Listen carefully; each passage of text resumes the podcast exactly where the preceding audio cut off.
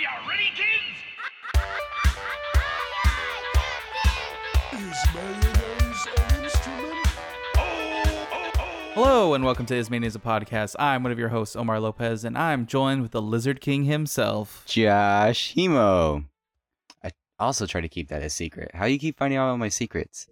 Um, I've just been watching a lot of Hot Ones recently, and I've been really inspired by Sean Evans and how good he is as an interviewer. So I just like hacked your computer. Oh, oh, I'm sorry. I'm sorry for all the things you've probably seen. Well, it's okay. Anyways, this week we're watching season three, episode four, Nasty Patty and Idiot Box.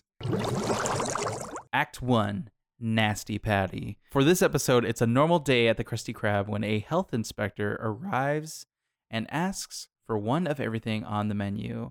So, Mr. Krabs and SpongeBob are treating this health inspector to a wonderful meal when they hear on the news that a person is uh, impersonating a health inspector. So they decide that they're going to poison him with this nasty patty, kind of as like a prank. The health inspector ends up choking on a fly, smacking his head, and basically passing out. And they don't know that. They think they killed him. So they try to dispose of the body, and the cops come. And then they spend the rest of the episode dealing with the consequences of their actions. Solid. Very, it's a very, Very memorable. very, uh, very memorable and very dark Yeah. episode. Well, like out of context, you're like, oh, this is this is a children's show. um, but the most important question I want to ask you, Josh, Mhm. is what on the Krusty Krab extended menu would you want to try? That's a good question. I was actually really impressed by how many choices there were because we never Mhm. see them make anything else other than like the Krabby Patty. Um, but there was like the crunchy kelp dog and the buttered bar- buttered barnacles and powdered driftwood. But and then fresh sludge. fresh sludge, pudding. yeah. Um, I probably the buttered barnacles probably would be the best out of those choices. I'm looking up. Uh, they have like a fried floatsome, Ooh, and I don't know what floatsome is. So one moment. Float, floatsome, floatsome. Wreckage of a ship or cargo floating up wash this is literally garbage. good. That's like Got it. But most of this extended menu literally sound is just garbage, right? Except for like the crunchy kelp dog, which I find it's- really interesting. That maybe that's why we never see anything but the Krabby Patty being ordered. Here, uh, okay, so like out of the things that they said, I'm in between three. So the crusty kelp dog sounds the most edible. Um, because I'm sure crusty is just like the brand name, unless like you know, like a Mick chicken. There's not there's not Mick inside that chicken, you know. Maybe, saying? maybe yeah, or they could. It's like you get when you get um, what is it called? Kale chips, and it's all kind of crunchy. Maybe the kelp Yeah. chips are crunchy. Yeah, that's what I was thinking. So I'm either between the crusty kelp dog, the powdered driftwood, or the diet red tide, but only if red tide is not like the actual red tide and it's like a whatever pseudo soda they've created. Yeah, yeah. because I would like to taste that. But I think the crusty kelp dog is like, mm, I don't know, maybe powdered driftwood. I think driftwood like it just sounds like delicious, Yep. even though it's it's literal wood, Yeah. which is literally ground up wood shavings, probably. Well, I wondered if some of this is just like the name is kind of crazy. You know, you go to restaurants sometimes and they give it really crazy names, but it's not actually what they name it or whatever. So yeah, it's it's always something weird. yeah. But you know, it kind of I guess for me when I think about it, like it depends. Like sometimes I'll go to a restaurant and be really adventurous, like, oh. I'm gonna try this like cricket taco that they have on this menu or whatever. Have you really had a cricket taco? I have. Just making that up. No, I've had cricket. There's a place in uh near 52nd and like 8th that has cricket tacos. is pretty good. Oh, that sounds like some white nonsense. They're like, oh yeah, Mexicans eat this all the time. yeah, it's not. It was like okay. um, but like if I think it was feeling very adventurous, I think maybe the fresh sludge pudding would be worth a try. yeah, it is fresh. Yeah, exactly. Although anything fried sounds good, so fried floatsome probably is pretty pretty solid. But again, just really, really uh impressed by the extensiveness of this menu that we never see. And it's funny because the very last thing that he they give him is a crusty crab. I figured that would be the very first thing that they would make him, right? Yeah, that they would hook him up with a Krabby Patty. That'd be like Or, I think yeah, it would start Krabby from Patty, like this. not crusty crab. it's, it's okay. I was gonna let you get away with it. I was gonna let you get away with it. But no, like uh, I think like the Krabby Patty working their way from like most memorable to like their extra stuff. Like right. I wouldn't imagine going to like McDonald's and them giving me like all the other sandwiches before they give me a Big Mac. you know? Exactly. Yeah. It just Or at least McNuggets. uh, yeah, I guess I, it could either one, whatever comes first, or like the quarter pounder. Either way. Yeah. So, um, one thing I did want to bring up because this episode made me curious because I you when you're walking around New York, you see a lot of like you know the grades in the window. I feel like in smaller towns you don't see them as much, like the health inspector grades on the window. yeah. But in New York, it's very big. Like you see almost every single place has a grade on the window. Yeah. And one thing that was always concerning to me is like every now and then I walk by a place and it's like we have a B or a C, and I'm like, gross. Or you see like grade p- pending, and you're like, what does that mean? Yeah. So I did a little bit of googling, and I found out that A is the best, right? But it's not like a scale that you think, oh, they got like a hundred percent or whatever. Like in this whole situation, it's a scale that's like it's kind of like dr- points on your driver's license. Like the more points you get, the worse it is. Okay. And like if you make under thirteen points, you are like an A. Okay. So and that's So- that's like 13 violations, right? Well, it's like thirteen. Well, it, each is like a different thing. Like for example, I Oh. pulled it. I pulled it up on the NYC Health website. A public health hazard such as failing to keep food at the right temperature triggers a minimum of seven points. Okay. So like all it takes is like two, like kind of critical stuff. To to get you lower than an A. But I also found out that when you see grade pending, it's because they they p- might not have passed their first inspection. Oh. and so oh. they're they're waiting they so when they don't pass their first inspection they can put the grade pending or something else on there i think it's a or the the actual grade card okay. um yeah it says if the grade is a b or a c the restaurant will receive a grade card and a grade pending card it can post either card until it has the opportunity to be heard at like a court basically for them to be like you guys gave me a b but it was all crap you yeah. know?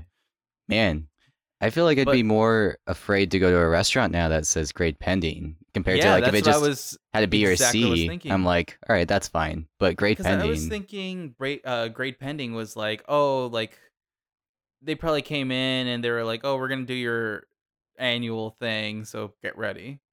But another like concerning thing is like, okay, so if you have an A, B, or a C rating, so if you have a C or a B rating, you're as a health inspector, they go in more often. okay. So like they have to go in to like check on you more often. And you have like, you know, a certain amount of time to like fix it. Um, but that second, I think both visits are unannounced, so you just show up and they just kind of do it. So kind of like the Krusty Krab had. Yeah. Where you just kind of showed up. But like if you get an A, I think it lasts for like almost a year. Okay. I guess the idea is that oh, if this person if they come in on a day that we are clean and there's no violations that we're good. That we have a consistent habit of being good. Yeah, exactly. But like it also concerns me that I'm like, oh my god, so this restaurant gets an A, but they can slack the rest of the year until they're like, oh, our grade's almost up, so I'm sure our health inspector's gonna stop by soon. I hate that. You know? I'm gonna be nervous about eating anywhere now. Yeah.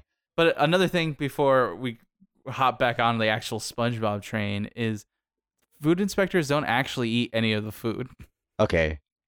Cause that's that was the like what started this whole like rabbit hole. I was just like, oh man, like food inspectors have to eat all the food. I was like, that can't be true. Nah. I was like, that just like, do they have to sample any of the food? And I was like, no, I think they literally just go in there and they just watch them cook and see if they like, you know, are storing food at the proper height and stuff like that. Because I've taken a food handler's permit and a lot of the stuff that is in the food handler's permit is like what is expected of restaurants already. Gotcha. Yeah, I'm sure they're just going in and doing budget tests. I can't imagine that they like eat stuff. I think that's just like a weird TV trope. I encourage everyone to look it up because there is a lot of info on like at least for the NYC like stuff on like what is considered a certain like violation, it's just which makes you think like really like how gross are these places that are getting B's and C's? Yeah, yeah. I mean, it's just cool to know the ge- in general because like just knowing what you're going into when you go to a restaurant, right? hmm and what they're supposed to be doing. Yeah. Mm-hmm. So that was one small lesson I had was learn what health inspectors do because they're keeping you safe. And here I was going to be like, health inspectors are unsung heroes having to try all this food, but you broke the illusion. there you go.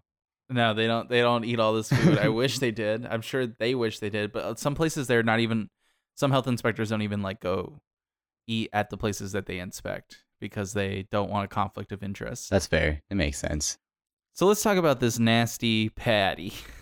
This super nasty patty. It is the grossest thing I've ever seen. and you look in the It- mirror every day. Exactly. nice. That was a good one. But it was just it's like it it looks so bad and literally all they started was volcano sauce and seahorse radish Yeah. and then they were like toenails and toilet and all this like crazy crap. I was gonna they were just ask you. So if you had to like sabotage your food just for a prank or whatever, like what would you do? I thought the hot sauce was pretty smart. Like I think that's a cool, that's like a funny way to do it because like you're not really hurt, gonna hurt anyone if you put a bunch of hot sauce on something. I guess it, what's my intention? Is it to ruin their experience? Is it to get back at them? Like Let's say you're in the it to, same like, boat as SpongeBob and Mr. Krabs, and like you just assume this person took advantage of you, right? Oh, then like yeah, I would definitely go for like something way too spicy that like they wouldn't really notice until they swallowed like three bites. Yeah. But like if I wanted to be like, oh, I like I hate this person, then I would probably do like like a kind of like a waiting situation like in the movies where they like spit in like the food and everything like like something if I really like hated someone, I think it would be something that they wouldn't notice that is in there. So they go home thinking they had a normal meal, but I know that they didn't. I rubbed my your food. Yeah. and like maybe they get sick like a week later or something. You know? Yeah.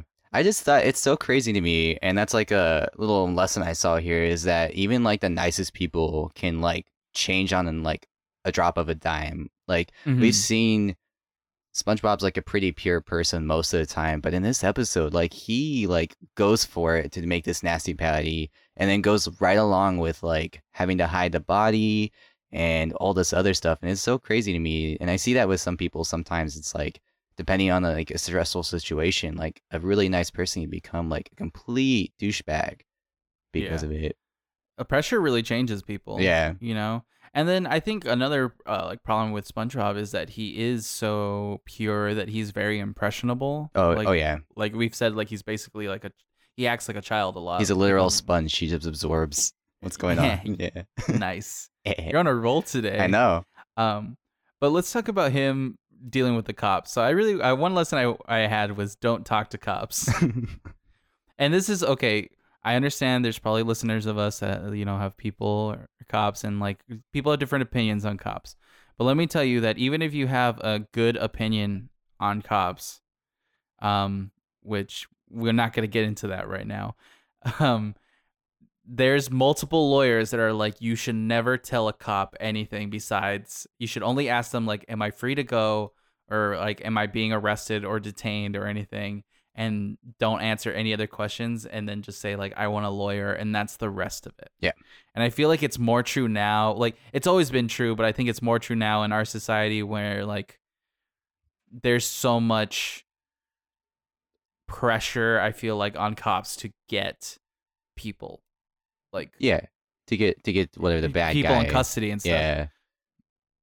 Um. So, but so yeah, that was one of my things was don't trust cops because they were like, uh, Mr. Krabs had it right. He was like, don't say anything. We're just gonna get ba- a ride back, and we're gonna be safe the entire time. It's so funny to me too, because SpongeBob uh, like multiple times expresses how he's like, I'm too young to go to prison, or he like, I won't survive. They'll mop the floor with me. Yeah. Um, but Mr. Krabs doesn't really seem like that phase. Like he seems like he's done this before, and that was a little worrying to me. I mean, Mr. Krabs seen some seen some, He's got and some. we've known it. He's got a fishy past. and again, that superpower of him like his godlike power of him sniffing. Oh, yeah. things. He's like, oh, it's a health inspector. He knows like a lot of his smells, and I don't know if crabs actually have that skill, but pretty pretty suspicious. So I'm wondering, it's like, because when we originally saw him use that superpower of his to like smell, he smelled the anchovies. We kind of Mhm. like equated it to him being kind of like a little prejudiced or whatever. Yeah, Um, so I'm wondering, do you think it's maybe he just has like a, a very keen sense of he can tell like what's around him and stuff now. Maybe it's not yeah, he's so a much super sniffer. Yeah. Like I'd like to equate it more now to a superpower than him being like a jerk. He, Yeah. He's still a jerk for sure, but I don't know because the only thing that would that is against him because like I'm starting to agree with you there, but like the only thing that's against him is he says it's that smelly smell that Yeah. smells smelly. yeah. So he's not like, oh, it smells like anchovies. Like he with the health inspector, he's like, oh, it's the health inspector, and then he's like, we gotta get ready, you know, clean, clean, change your underwear. Yeah. Um. There's a couple throwbacks in this one. I mean, that sniffing one, and then they do, which I thought was really cool, uh, when they're like trying to explain the situation to the cops and they're like trying to sell each other out. mhm. um, SpongeBob's like, oh, he wears curlers to bed, and he's like, and Mr. Krabs is like, it's not what you think, but we saw in the stealing episode that he actually stole stole Mrs. Puff's curlers. yeah. So I think that's really interesting. Maybe it's like a weird stalker obsession from when he was in love with her that he wears. her maybe he just really saw what they did for her and was like, I could I could I could benefit. Um, another lesson I had was is also stolen from Zombieland, where it's double tap. Because when they kill the, when they try to kill the zombie and they're like, I can take care of this, and he's like, die, and she goes, die zombie, and she throws the the second barrel on him or head- whatever. Yeah. That poor I poor was- health inspector. yeah, he was just doing his job. so much danger in that line of duty. uh, another practical small lesson I got is don't put soda in the freezer. I don't, can't believe Mr. Krabs told SpongeBob is like that bottles of soda put in the freezer. Like I understand he was like trying to play it off, but you should never put soda in the freezer. That's a Mm-mm. messy disaster. Yeah, that's dangerous. Yeah. Another really practical one that I saw was learn to bury bodies properly. oh, that's good. So That's a little so lesson they should a lot of people. Yeah. Uh, and then I also put anyone with authority should have identification Yeah. Because I'm sure if the health inspector had just been like, well, he had like a He did health have a little inspector badge, but you can get Yeah. that anywhere. you can you could buy that off of eBay. Doctor that you know, you wanted you to. trust that. But yeah, um, I think I really like this episode on as a whole. To me, it felt kind of different than what we've seen. Like even the art style seemed a little bit shadow, like shad- more shadowy and uh, darker. yeah. And I also think this is the first time I've ever seen in SpongeBob where it rains. Is that Mhm. wrong? uh, it might have rained before. I don't know. I can't think of a, like a exact moment. Yeah, I'm not like I don't remember anything in the last episodes where the, where it's raining like that. I did read on the wiki that it says it's the only episode so far where there's thunder Oh, okay. at, at the like um at the little island at Bikini Atoll, the little island. Oh, but, that's right. Yeah. but no, it was it was really weird. Um, I do like uh one thing that SpongeBob says is the dark deed you requested is done, sir. Yeah. It was so well delivered, and it's just like so out of place with all the other uh like lines that he has Going on. Yeah. it's just very like a like medieval And not suspicious at all. Uh, no never Don't never be suspicious. suspicious. Don't be don't be suspicious um another great word from spongebob smeckledorfed Yeah. I want to start using that in sentences. uh, i'm gonna start using that and be like i will not be smeckledorfed and uh we'll see what who who we get Yeah. who hangs out with us who goes like i would never smeckledorf you all right time for the bubble break I'm ready. I'm ready. I'm ready. All right. To keep in line with Act One, uh, I did mention that a really important uh, lesson for everyone, very practical one, is uh, where to learn where to bury bodies and how to dispose of bodies. So I wanted to ask you, Josh, if you had to bury a body hmm If. or or get rid of one, yeah. hypothetical. These are all hypothetical situations. Good, good, good. and no in no no way shape or form should anyone be like following this advice If the FBI is listening, this is all. But we're having, like, a little- brainstorming session Yeah. you know Yeah. just in case you, You- you- never you know never like, know. You might need apocalypse, to. you might have to get rid of one Yeah. you know? totally. Um, I mean, the practical, most practical thing that I've seen, you know, no matter what it is, like zombie, White Walker, whatever, is to burn a body, right? But you think if I have to like hide a body right now in New York City, I can't just burn a body, right? Mhm. So I think maybe dumping it in a sewer might not be a bad idea, though I don't know how often sewers like have sewer workers in them. Hmm. But I think that'd be a safe place to go. You think you would just lift like a manhole cover and throw the body down there? Yeah, whatever. Yeah. Now my question for you is: Okay, say, let's hypothetical situation. You're at your house, Uh-huh. dead body. Okay. You live on like what the fourth floor, Third floor. third floor. Feels like the fourth floor. yeah, because you you have to count the stoop to get up. that's true. Basically, fourth so floor. we'll say four flights of stairs. Okay, how do you get the body from your house into the sewer, and then which sewer do you go to? Hmm. I guess that's the thing too. There's no real transportation. I would have to drag a body in New York City on the Mhm. sidewalk. So I guess whatever's closest, but that seems not practical either. I don't know. This is tough. I guess You're really bad at this, Josh, and it makes me feel better that you probably wouldn't murder me because there, you'd have no idea how to get away with it. well, it's a good thing. I guess I really thought about it. You know, I've definitely thought about it when I lived in Tucson because that's much easier. I'll just throw a body in the middle of desert. No one's gonna go look for it then, and the sun and birds and bugs will decay it by then. But here, that's the thing is like there's not. You're surrounded by people. Someone's gonna notice, right? yeah, What would you do? you week you weekend at Bernie's it, and you're like, oh, it's just my drunk friend, man. Yeah. it's so crazy. and they're like, why are you wearing a mask? He's like, oh, uh, and then you kill that person too, and you Okay, get rid of him. Okay, I keep the body in my house until I can get a saw of some sorts, and I have to chop it up. And then I spread the body parts in different bags at different times into different sewers. I think is how I do it. Uh, you you're gonna get caught. You think so? You're gonna get caught hardcore. I don't know. What would you do? So okay, so first of all, if you say burn a body, a, a lot of bodies don't actually burn very well. So that's one thing. Viking funerals are cool, but they don't burn very well. Not realistic. Good. So um, I do like the idea of chopping them up. So the first thing I would do is not just, unlike you, Josh, where you're just gonna go willy nilly out in the middle of the street. I'm gonna put that ice. Oh, Yeah, I'm gonna put it in my bathtub. Put it on. Well, like I guess in this scenario, if Fatima's not here, Yeah, I was gonna say you have to worry about you live with someone. so like if I if if I lived alone hmm and I had to get rid of a body, I would just you know put it on ice, maybe get a saw and do like the bits and pieces thing. Yeah. Um, but then like again the disposal, I think it, it really becomes like. I, I'll I'll try bits and pieces. You live real close to the river, though. Like, you just throw some rocks in a bag. You can get rid of those body parts pretty easily. No one's probably going to see those.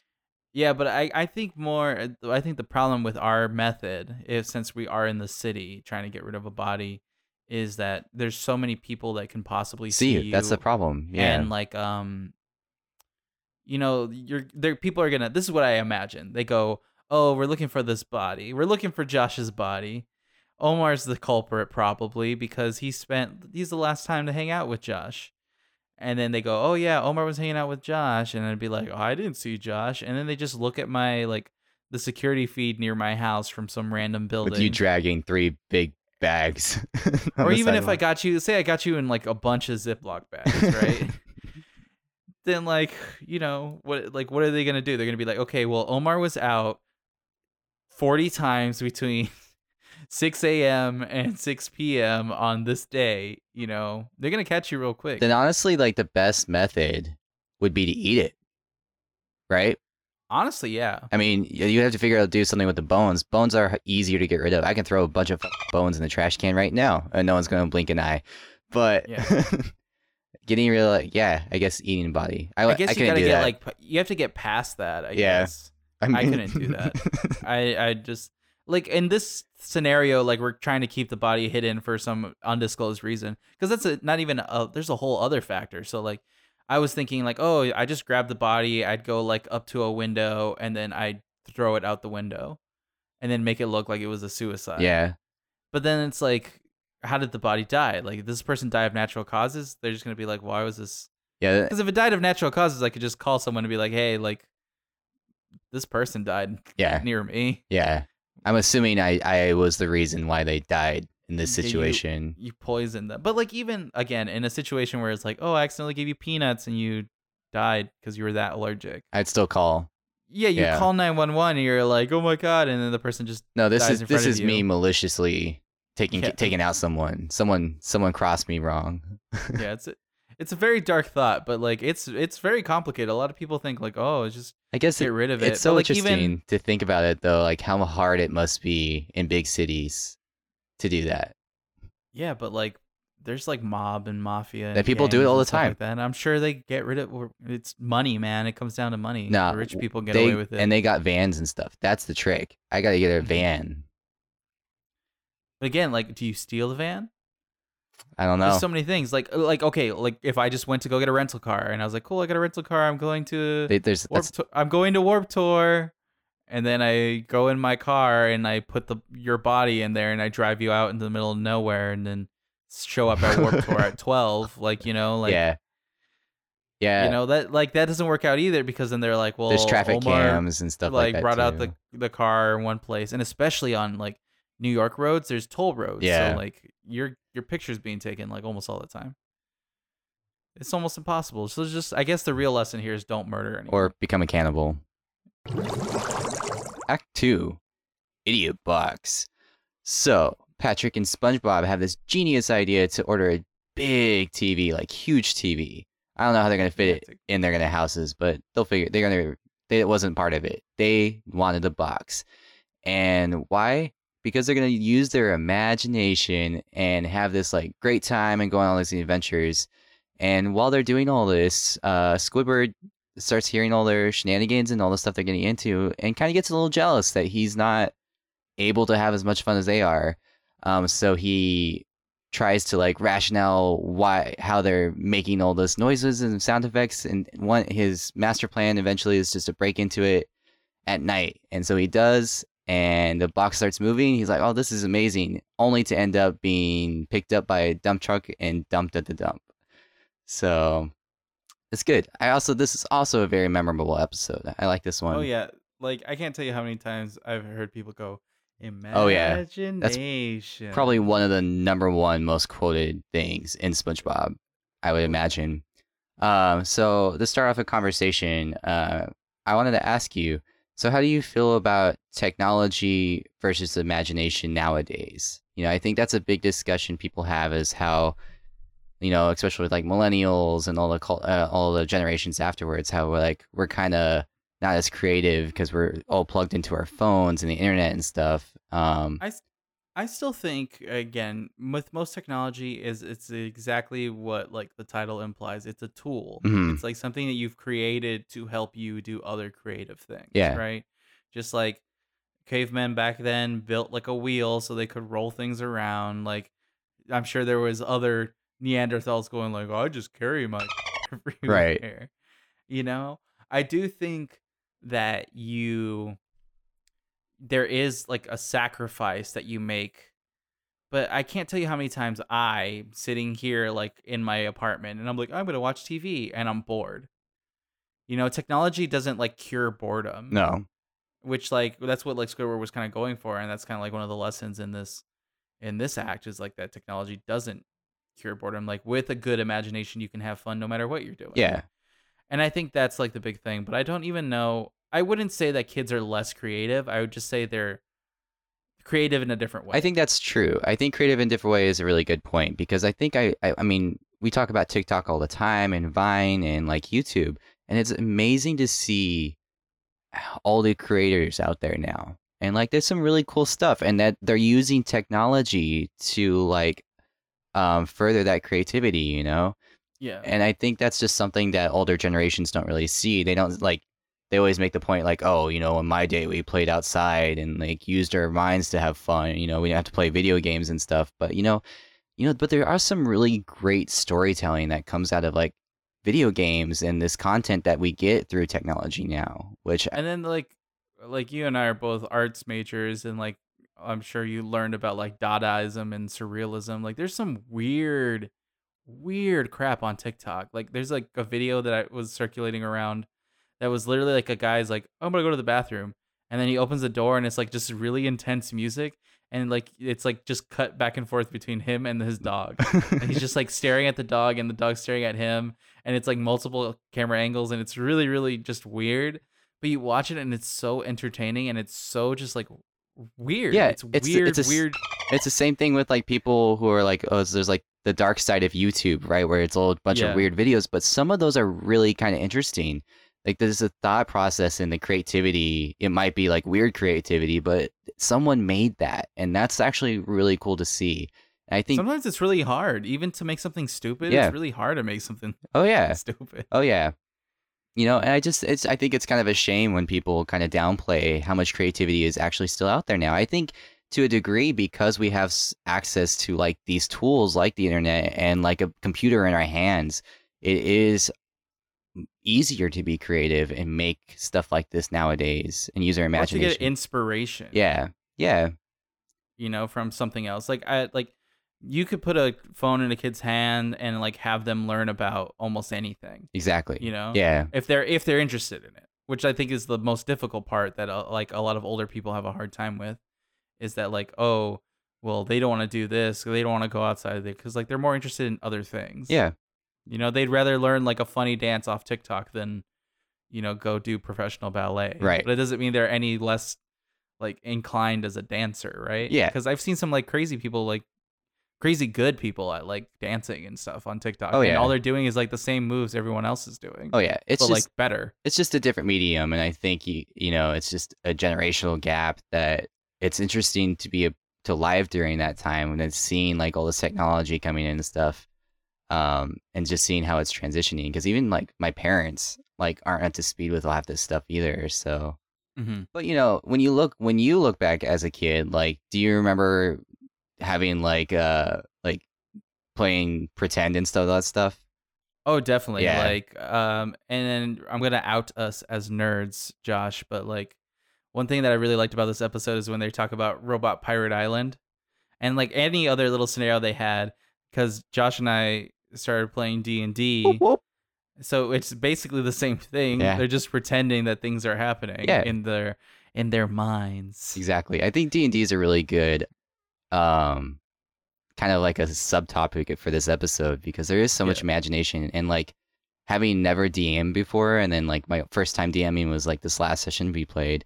It takes Mhm. a lot of like improvisation Thinking about where you're gonna go. you, know, you have to build this entire world in your head like it takes a lot of imagination and stuff and you know that's part of it too is like d&d's coming back as like a big popular thing so i think again to say that this generation isn't creative i think is kind of a cop out a little bit yeah, but- I think it's it's it's uh it's being lazy. yeah But speaking of creativity, let's talk about this mountain climbing adventure they went on. so It- intense oh my It god is the most cinematic audio. it's basically a michael hear. bay movie right that's what it sounded like to me It was so good, and it's just like I like I can't cut off your legs, Patrick, because I've already cut off my arm. They're sobbing. Like the sobbing that you hear when the avalanche is happening is like it's so realistic and crazy. Like I understand why Squidward was freaking out now, you know. yeah. It like it was like basically uh it like a nice little radio play hmm situation. Oh, I like that idea, of a radio play. Yeah. like welcome like welcome to Night Vale. Oh yeah. kind of situation. But uh no, it's just so intense and like I I also like the when the rescuer comes, he's like, "Don't worry, boys, I got you." And it's like a completely different voice and Mhm. it's like I I brought the saws. Yeah. We're sending down the saws. Yeah. Yeah. Uh, like and then all of them like so they go mountain climbing, they do a police chase, the space shuttle launch, the Battle of Robot Pirate Island where they have like a whole commemorative Plaque. plaque. Yeah. It's so good. I like this this half of the episode is so solid and like it, I could watch it over and over again cuz I was watching it and I was laughing so hard just like again hearing the same jokes I've heard over and over again. But like it's it's wonderful. It is. It's a lot of fun. I really like this episode. And one of my like, we t- I talked about throwbacks in the last act, and they definitely do a throwback that we talked about, and I wanted to mention now, is when every time SpongeBob does say imagination, he creates a rainbow, and we've seen him do that once before, when he's like, well, the National Bank of SpongeBob is always open. Follow me, and he summons that rainbow to Yeah. pot of uh, empty gold. What I also like is the foreshadowing when Squidward gets that hat box. oh, the sombrero, yeah, it's the sombrero from the camping the bear, yeah, the sea bear, That's a yeah. that the sea bear like hates. So It's a lot of I'm, I'm excited for that to come up. Yeah, it's a lot of setup. I, I I think it was more like retroactive thing where Yeah. it's like, oh, we mentioned this in another one. And then I also like how innocent Squidward is, where he's like, I must have like violated some box kicking law. I know. You know, what a good citizen. I, I like wanted to take like a deeper look at Squidward in this part because it's like so interesting to me that someone, the one of the most creative people, I say creative with quotation marks because he self titles himself that in Yeah. Bikini Bottom, like has a hard time with this whole imagination thing, you know. And I think to me, it kind of strikes me that maybe Squidward like has some like, he wasn't able to express that as a kid, you know Mhm. he wasn't able to have all this stuff because we know that there was like some high expectations from his parents we've seen with his like flashbacks with his mom and stuff Yeah. um so i think it's kind of interesting to kind of see that that he wants that kind of childhood antics that spongebob and patrick go on all the time And then also look at his inspiration for his art. All his art is just him. Yeah. Which is like you can imagine. You can say, oh, it's imagination that he's like or what scenarios he puts himself in, but like a lot of it is just he's reflecting on himself. And I think he's gotten like if we want to get real deep and like artsy fartsy film filmic about it, we can be like, Let's well, do it let's go for it it's because it's like he's, I think he's trying to I find think himself the reason he can't he can't have like imagination like SpongeBob and Patrick is because he's got so much internal turmoil Yeah. that he has to deal yeah, with, he's, he's trying to find and himself like it's somehow expressing itself in its art. you yeah know? It's deep He's- i never really thought of it too deep. Yeah, but it's like again, that's what's really cool about like rewatching this episode specifically is like I didn't never would have picked up on that before, but now I'm like, okay, I can see this kind of piecing together with some of the other stuff we've seen, you know. And it's like also very interesting when he gets into the box and he's like, they're like, oh, you can't just observe, you have to like participate. Yeah, you know and then he's like fine fine and like you can argue that his most creative moment is him yelling like i want to go to robot pirate island and i want to like arm wrestle blackbeard or whatever want he to arm says, right? wrestle cowboys on the moon or something like yeah, that. something Yeah, like that like now he's like i think it's a very good like um example of like creativity when like you're brainstorming and like you're you just need to get out of your head and just say the first thing that pops to your mind that might not be a good idea but then look at how much fun that SpongeBob and Patrick had with Robot Pirate Island. yeah, yeah, and that's like part of it. I think it's interesting because it's kind of like a weird juxtap- juxtaposition. Can I say that right? I don't know. Who knows? Juxtaposition. Yeah. Um, but last week when I mentioned that SpongeBob is like worried about being an adult and he wants to be an adult and he's striving to, I feel like Squidward's trying to do the exact opposite and he's trying to Mhm. like relive those childhood moments. So like him coming up with like Robot Pirate, Pirate Island, and I think he's afraid to seem childish sometimes, you know? He wants to be mature and all this other stuff, but Mhm. sometimes best creativity comes from like these crazy childhood ideas we have sometimes. Yeah, like I feel like there's so many people who are just like, oh, they had like a little fever dream, and that's what they're like. They created something amazing out of that little like something like silly. Yeah, well, and that's this whole point of SpongeBob. I mean, we're not gonna get. I'm not gonna go too deep into this. It's already going into a rant, but like Stephen, like that was his whole thing. Like this was like a little comic strip that he built, which is kind of silly, but like look what it's become 20 years Yeah. later. You know, so so many seasons. Yeah. it's like crazy. It's it's never gonna finish. I feel yeah, for for better or for worse. But um, one small lesson I did get from Patrick, which is nice. He's like, "Oh, sleep refuels your imagination tanks," and I feel like it's like very common for artists not to sleep ever. insomnia is real, dude. Like the insomnia Yeah. and the depression and all this other stuff. And he's like, "Well, I'm gonna go to sleep and be more imaginative." yeah, And I was like, "That's a nice little like take home yeah, and for everybody." also got like a little lesson of like uh don't covet your neighbor's stuff like that's like Mm-hmm. a commandment i think in the bible but like that's how this whole thing started with squidward is just like him envying like this tv situation and then wanted the box he's like not content with what he had he had to have what spongebob had yeah. yeah And then like uh I really want to talk about how like Squidward it I don't know, it's like so odd to me that he always gets the end of the stick. yeah Like it's so odd cuz like in this one he got he won, he got the TV, but he still loses, Yeah. which I think is so cuz again he just misses the point so many times. again i think Um, it just goes back to him trying to be this fake person he's trying to be this mature like Mhm. adult and that's not what he really wants deep down you know Yeah, And um, one other thing I put was sometimes it's just as simple as it seems. Because when he was just like, "Oh, like how does this work?" Whatever, and he's just like, "You just Close your eyes. You just use imagination." Um, but I also put it's good to have hobbies because he's like, "Oh, I'm gonna turn on the TV," and I was like, "Why don't you go play your clarinet if you're like annoyed with all the Yeah. box content that's going on?" Go do some art. Yeah. Yeah. Though I do appreciate when he turned on the TV. One of my favorite jokes from the episode is the uh, boxing ring. He's like, "Oh, this yeah. isn't real boxing. I guess this still counts." And it's two boxes like going at it. Yeah.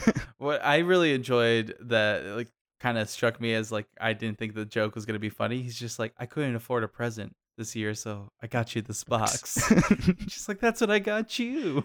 uh, Because it reminds me of like when parents get their children like really elaborate gifts and like this is which I'm sure this is probably the inspo for the race uh, for the like the whole thing. yeah. Where like you get something for someone but they enjoy something completely different about it. Like, Yeah. The like kid. cats. the kid literally. cats and kids yeah, do the same They start thing. playing with the box instead. Yeah. they build a fort and like same with cats where it's like oh you buy them this expensive cat tree and they just kind of play around with the, mm, the, The box. box. it came Yeah. the one thing i do want to bring up which i read on the wiki but i also was thinking about it during the episode i think that it didn't work for squidward partly because he left the lid open on the box oh. and like, if you notice like when squidward's in the box the, you can still see the sky Mhm. and when he pops out the the lid's already open so i think maybe like That's a secret. there could have secret. been something. There could have been something that like magical about the box that needed full closure. You know, We'll do some research. We'll go find a giant box somewhere, and I'll get inside of it. See if my imagination. and is- we'll we'll go to Robot Pirate Island. Exactly. Hell yeah. Big lesson number four, season three. You ready? I'm always ready Um, for every lesson. I'm gonna try not to copy this week. I know I'm on copy lesson or copy watch again. So Yeah, always on copy watch. it's just so much easier than coming up with my own. I'm not creative. I'm too attached to my technology. Yeah, Um, you need more imagination. right. um, but yeah, what did you uh, what did you come up with this week? I found a better way to phrase it, but then I forgot. So I'm just gonna write down my original, my one. Right. So mine was being suspicious of someone isn't always a good way to go about your interaction. Ooh, I like that that one. Yeah, that's good. because like it's not it's not just like trusting people because a lot of people think like oh like that's just trusting people omar i was like no because you can trust people and still be suspicious of them Yeah. case in point people who like like cheat on their significant others or anything like that it's just like you can trust those people but like it doesn't mean that you you can still be a snoop Well, right And we're, you know what i'm saying And we're all human and we're all flawed. No matter how perfect someone seems, like they're gonna make a mistake. So it's okay to make yeah to be suspicious of when they're gonna do that. You know. Yeah, and so like the perfect example, uh, first act is you know the health inspector. They were so suspicious of them being you know, uh, imposter just trying to get free food, but none of them went up to them and was like, hey, like, can I see your badge or like see your credentials or anything like that to like prove anything? They just went straight for let's poison this man. um, and then the same thing with the Super rational. uh, the yeah, super super duper rational.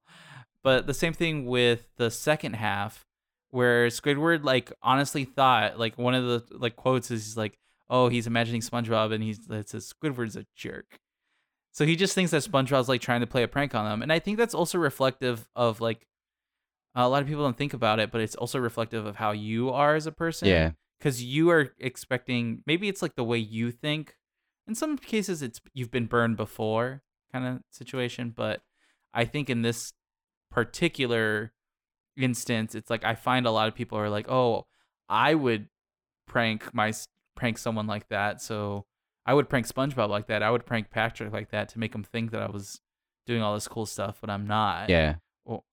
You know and like mr krabs definitely would try to get free food if it If it would better him. it benefit yeah. him. Yeah, if it would benefit him. Yeah. So, I mean, he's still curlers, so we know. Yeah. Um, but yeah, so that's that's what I got out of this episode is like when you're kind of suspicious of others, it it kind of really it harms a lot of uh, Relationships. relationships. Yeah. I think there's another side of that too. I see that more and more whereas like the discussion of mental health comes up for people is that Mhm. that's kind of some, somehow people's minds default to thinking that like their friends don't like them anymore or stuff Mhm. like that because they're themselves are isolating themselves. So then they get suspicious that oh my friends don't like me because they're not reaching out. I'm like no, and it's like most of the time it's because you're reclusing Pushing them pushing away. them away. Yeah, so I think that's a really interesting part of your lesson too. That's kind of fits with it. Mhm. Yeah. So what'd you get? Um, so I got that our minds are wonderful and terrifying things. And I think that both these episodes kind of show a little bit of, um, or both these parts kind of show a little bit of that. And we see in the first act how terrifying our minds can be. Like they can, you can jump to the craziest conclusions, right? They thought this guy was trying to rob them and eat all their food, and then they come up with like this mo like it's really creative what they do to the Nasty Patty, but it's so Yeah. nasty and gnarly. Like And then they thought he was a and zombie. you thought it was a zombie. They tried to think, think of all those ways to hide the body and stuff. Like it's crazy all the places your mind can go, right? Um, and then we see like a much happier side of that in Act Two, like all the cool adventures and stuff that Patrick and SpongeBob were able to come up with with just having a box is really really awesome. And I think that's something you should never underestimate. Like no matter what you do for a profession, like don't let your creativity go to waste. Like find some way to um, express it because I think we all have like cool ideas that we should be able to uh, put out there in the universe. yeah. Yeah, Yeah, this this episode was dark. it was. Yeah. It's it's a very dark episode, uh, like coupled with a very light episode. Yeah, and I'm sure that was intentional because, like, I'm sure they were like, "Well, this is very." but very and I, we gotta lighten it up at the end. and it's cool how they kind of went hand in hand in some points too. Like I really didn't have that mm-hmm. hard of a time coming up with a lesson this week as much as I thought I was going to. But yeah. yeah, Thank you so much for listening to this week's yeah, episode. thank you. Uh, if you want to send us any suggestions or comments, you know where to reach us on ismainitspodcast.com or email us at ismainitspodcast at gmail.com. Of course, follow us on all our wonderful social media circles. And also be sure to share this podcast with your friends and even your enemies. And to comment on wherever you get your podcasts so that way the people who are perusing our page can get a little little taste. a little taste, a little review. yeah, and we'll a critique if you will. we'll call you out and uh, talk about your comments and stuff. Yeah, hopefully. Hopefully. Unless they're real mean, Yeah, then we'll call you out and cry about it. exactly.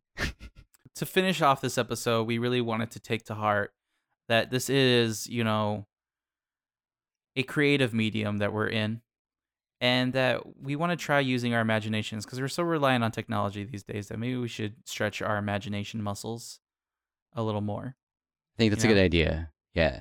All right. So, um, Josh and I are, I think, I'm really missing the wilderness. Mhm. Josh. So I I would like for us to pretend that we're on a camping trip. Okay. Are you ready? All right. All right. So let's close our eyes and let's think about the camping trip. And this is such a nice warm fire that you've created, Josh. Like I did I had no idea that you were so good at making fire. Oh, you know, it's just a skill I picked up. Thank you. It's just really wonderful to be here, like under the stars and just enjoying nature, just getting a break from the city, you know. Yeah, I know. It's like we're like you know, there's it's nice not hearing any cars or anything. It's just like, you know, just the out the good outdoors, you know? Yeah. The good outdoors. Yeah. You know, I'm getting get a little sleepy. Um, but why don't you give us a, a story before bed? Oh, I, I One got a- last a campfire perfect story. Yeah. Yeah, yeah, because uh, you know I would do the song, but we haven't gotten to that No. episode yet. So, so I'll, I'll do a nice little bedtime story. Um, let's do the Ugly Barnacle. How do you feel about that? Oh, one? that's one of my favorites. Oh man, it's it's so nice to like just like read by firelight. But here we go. Once there was an ugly barnacle, and he was Shh, shh. wait.